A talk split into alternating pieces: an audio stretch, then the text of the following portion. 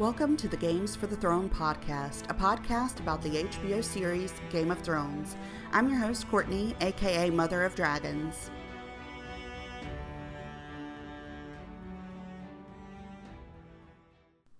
Hello, everyone. Welcome to the Games for the Throne podcast. This one is covering episode 604 entitled Book of the Stranger. So we start with Jon at the wall, and he's packing because he's going to leave. Dolorous Edd is in the room. He's trying to talk him out of it and asks him where he's going to go and what he plans to do. And he just can't understand how Jon can leave after he saw what happened at Hardhome. But Jon says he's fulfilled his oath to the Night's Watch. He served until his death when his own brothers killed him. And they continue to talk, and the horn sounds, the gates open, and Sansa, Brienne, and Pod enter. Tormund sees Brienne and instantly falls in love. She's not sure what to make of him, though. Sansa's looking around, and Jon comes out and he sees his half sister, and he slowly walks up and hugs her. They get some quality time together later, eating soup by the fire. It's kind of awkward because they were never really that close, um, but they reminisce about the kidney pies that old Nan used to make and they both agree that they wish they had never left Winterfell. If they could go back to that day that they left, they would change everything. Sansa tries to apologize to Jon for being such an ass to him when she was um, younger. And he says there's no apology necessary, that he wasn't much better. He was always skulking in a corner somewhere and being jealous of his brothers and sisters. But finally, she makes him forgive her, and he does. She tells Jon that they need to go reclaim Winterfell or they will be running for the rest of their lives. But Jon says he's tired of fighting. He's been fighting since he left Winterfell and he needs a break. Besides that, he doesn't have an army. Sansa says the wildlings still owe him their lives, but he says he won't make them fight for him. She says she wants to do this with Jon, but if she has to do it without him, she will. So he tells her he'll come with her because if he didn't, Ned's ghost would probably come and murder him. Next, we go to Sir Davos and Melisandre. They're in the courtyard, and he notices that she's completely jumped on Jon's bandwagon now. She believes he's the prince that was promised. And Sir Davos says, Oh, well, so now it's Jon? I, I thought Stannis was the prince that was promised. He wants to know what happened at Winterfell. He starts to question her, um, pretty much interrogating her. And more specifically, he wants to know what happened to Princess Shireen. But all she'll say is that Stannis and his army were defeated. Brienne walks up then and she tells Sir Davos that she saw what happened at the battle. She introduces, um, or he introduces himself, but she reminds him that they already met when she was a member of Renly's King's Guard before he was killed by blood magic, and she looks very pointedly at Melisandre at this point. Sir Davos kind of tries to smooth things over, saying that that was all in the past, but Brienne says she won't forget. She also tells them she found Stannis after the battle, and she did indeed kill him. In the Eyrie, Littlefinger comes back. He um, is visiting Robin Arryn, who is with Lord Royce. Lord Royce has been trying like crazy to make some sort of roar, uh, warrior out of Robin Arryn, but this boy just can't do anything. He's practicing archery when um, Littlefinger's um, carriage pulls up and he just misses the target by a mile. And Littlefinger has brought Robin a falcon since he missed his name day. Lord Royce accuses Littlefinger of giving Sansa to the Boltons. He says, You know, you left here with her, and next thing I know, she's married to Ramsay Bolton. That's not what we discussed. But Littlefinger denies it, and he claims that they were attacked on the road and that Sansa was taken. And I mean, what was he to do in that situation? Of course. But Littlefinger, being the trickster that he is, turns the accusation back onto Lord Royce by pointing out that he was the only other person that knew, that knew the travel route they were taking. So he possibly hatched the plot to help the Boltons kidnap Sansa. And Littlefinger really shows how deep his hold on Robin goes right here because Robin's basically already decided in this moment that they should throw Lord Royce out of the moon door. I mean, we all know he doesn't have a mind of his own, but Littlefinger can manipulate him very easily. Lord Royce realizes the situation he's in and he practically grovels for his life, saying he is loyal to Robin. Littlefinger turns on what he said before a little bit and he urges Robin to keep Lord Royce close because he could be valuable as a commander in the coming war. So Robin concedes, and Littlefinger tells them that Sansa luckily escaped the Boltons somehow, and she is now at Castle Black, but she won't be safe there. Robin says they should help Sansa, and Littlefinger asks Lord Royce to call the banners so they can join the fray.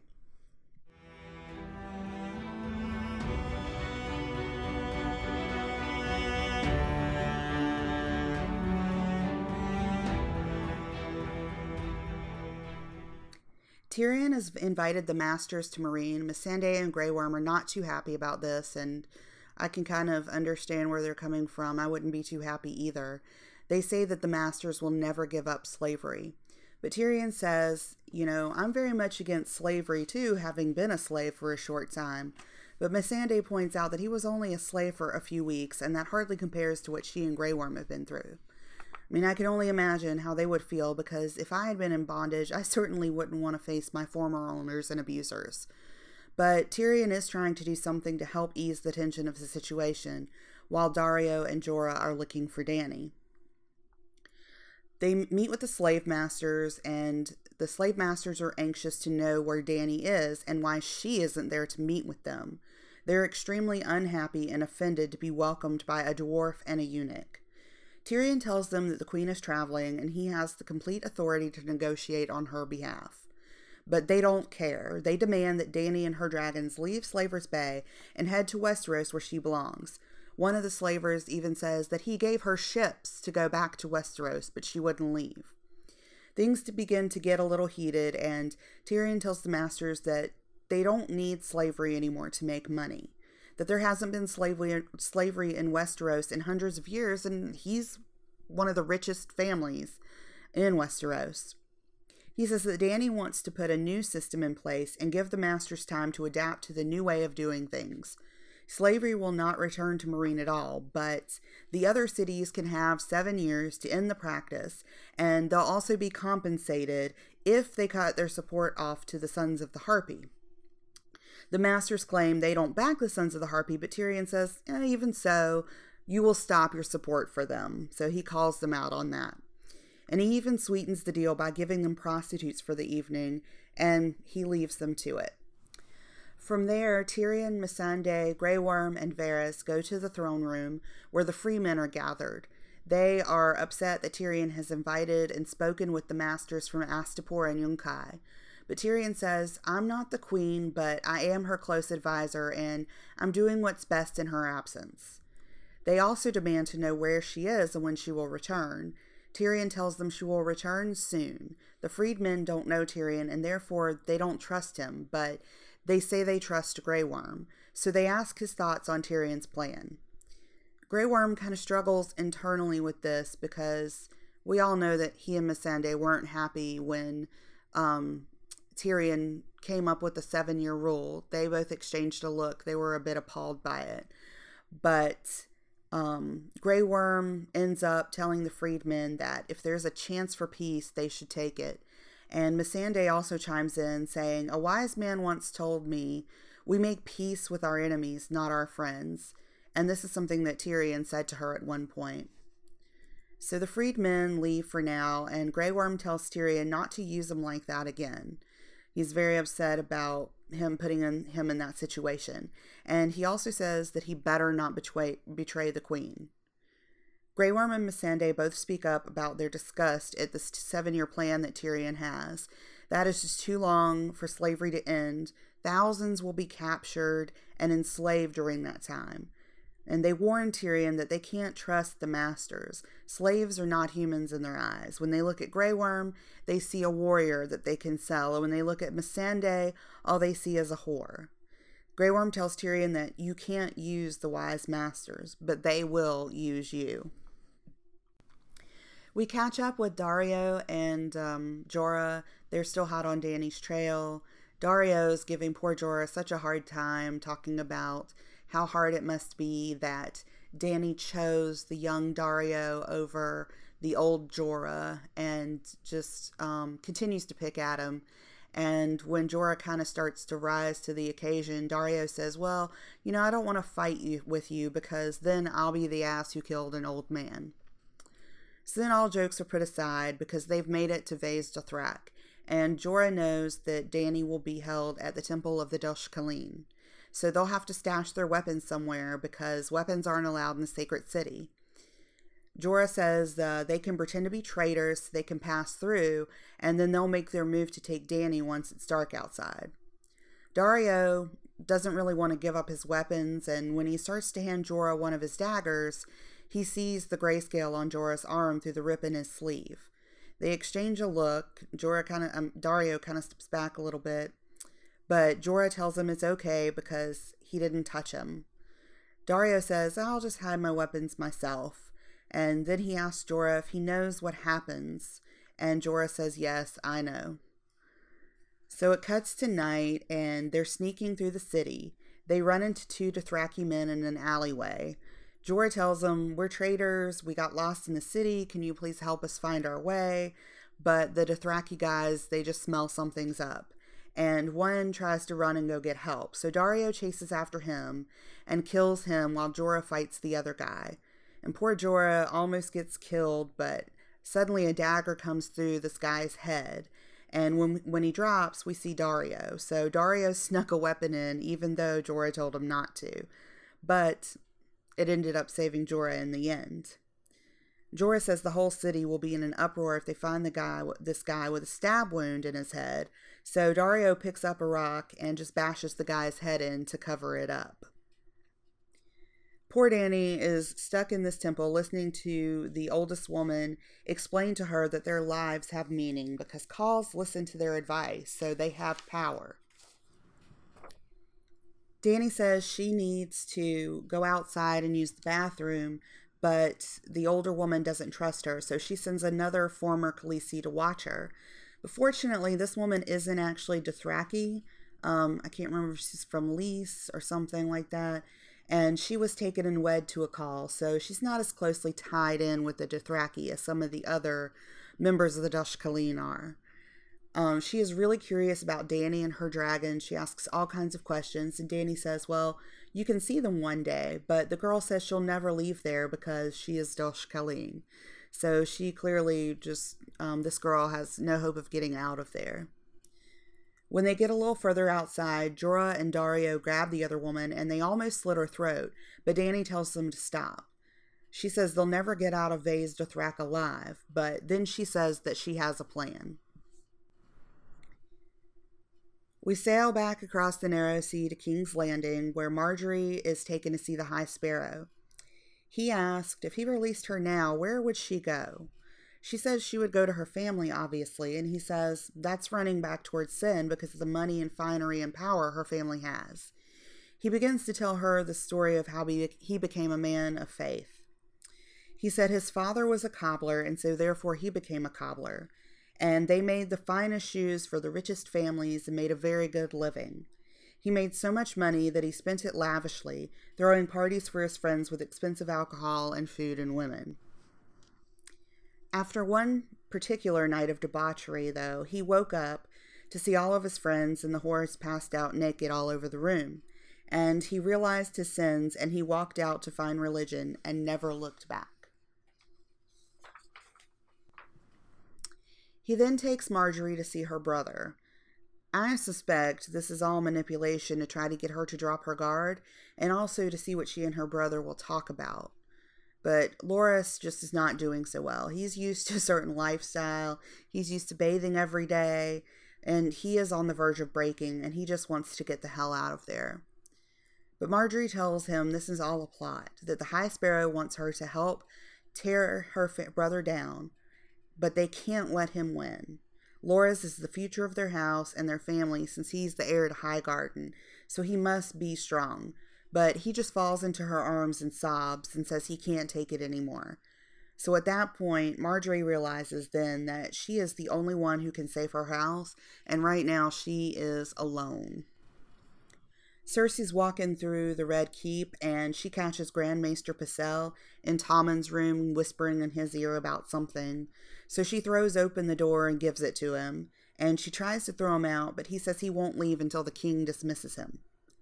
Once he's gone, um, well, then Tommen dismisses him. And once he's gone, Cersei starts pumping Tommen for information from the small council meetings.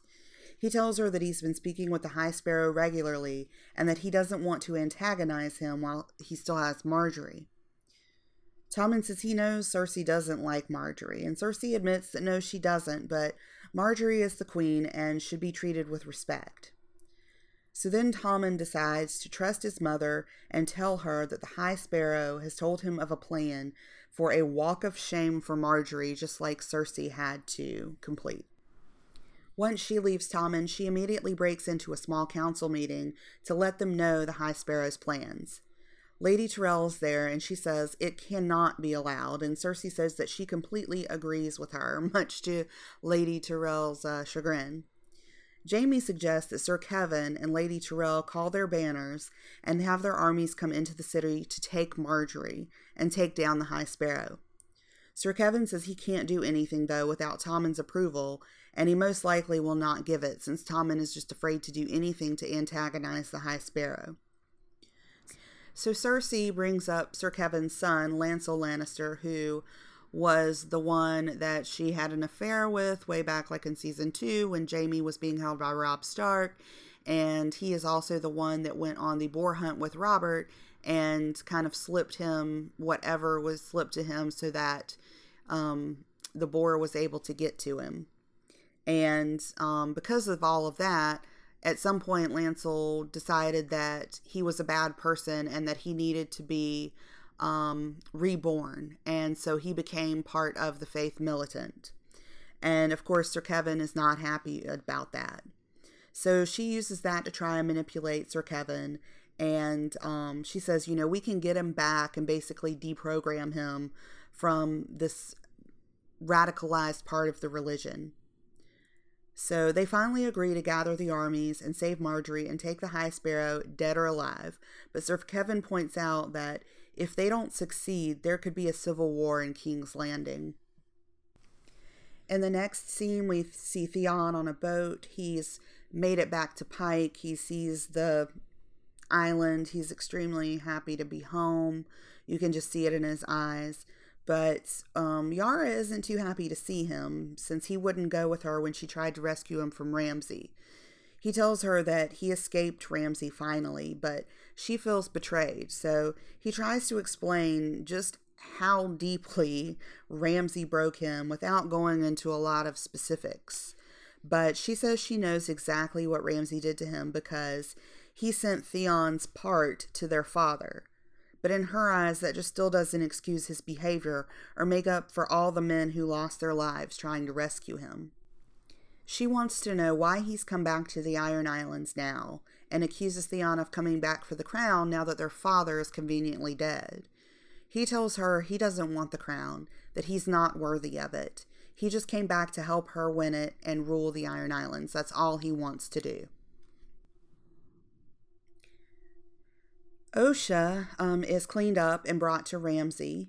He asks if she noticed his banners when they brought her in um, to the castle and if they scared her. And she asks, Well, do you eat the men after you flay them? And when he says no, she says, mm, I've seen worse. He wants to know why the Starks entrusted her with Rickon and why she protected him.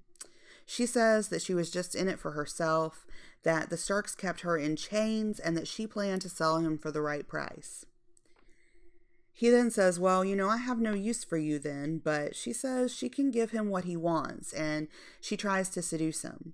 And it looks like he's falling for it, but then he admits that Theon told him everything about Osha and her attachment to the Starks, and he was especially interested in how she helped Bran and Rickon escape Winterfell when Theon captured it.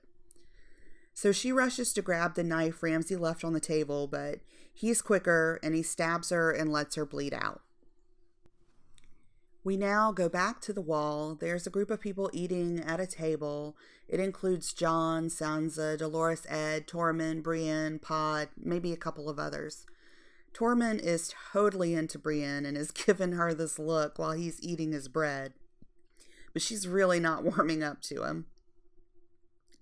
This guy comes in to give a letter to the Lord Commander and tries to hand it to Jon, but he says he's not Lord Commander anymore. And the guy tells him, Well, you should read the letter anyway. And it's a letter from Ramsay. And this is what the letter says To the traitor bastard Jon Snow, you allowed thousands of wildlings past the wall. You have betrayed your own kind. You have betrayed the North. Winterfell is mine, bastard. Come and see. Your brother Rickon is in my dungeon. His direwolf skin is on my floor. Come and see. I want my bride back. Send her to me, bastard, and I will not trouble you or your wildling lovers. Keep her from me, and I will ride north and slaughter every wildling man, woman, and babe living under your protection. You will watch as I skin them living. You will watch as my soldiers take turns raping your sister. You will watch as my dogs devour your wild little brother. Then I will spoon your eyes out from their sockets and let my dogs do the rest. Come and see. And he signs it Ramsay Bolton, Lord of Winterfell, and Warden of the North. Sansa tells them that Ramsay must have killed his father if he's signing this letter as Lord of Winterfell and Warden of the North. And that's pretty scary because now there is nobody to um, stop him from whatever he wants to do. Sir Davos asks if she happens to know how many men Ramsay has, and she says she remembers hearing that he has around 5,000 men. Um, and Tormund tells them with the Wildling army, Jon only has 2,000 men. But Sansa tells Jon that if he comes forward, the lords of the north are loyal and they'll fight for him. She says they must save their little brother and Winterfell. So Jon says he will fight. And we end up back in Vaes Dothrak, where Dany's in the temple listening to the khals as they decide what to do with her. One of them says that he thinks they should sell her to the slave masters for 10,000 horses. She speaks to them and she tells them that this is the place where Drogo promised to take her back to Westeros so she could claim her kingdom. And she looks at them and she says, You are small men, incapable of leading the Dothraki. But I am not, so I will lead them now. They laugh at her and they promise that every Dothraki man will rape her before turning her over to their horses to rape her, and that she is a crazy cunt. And they ask, Do you really think that we would serve you?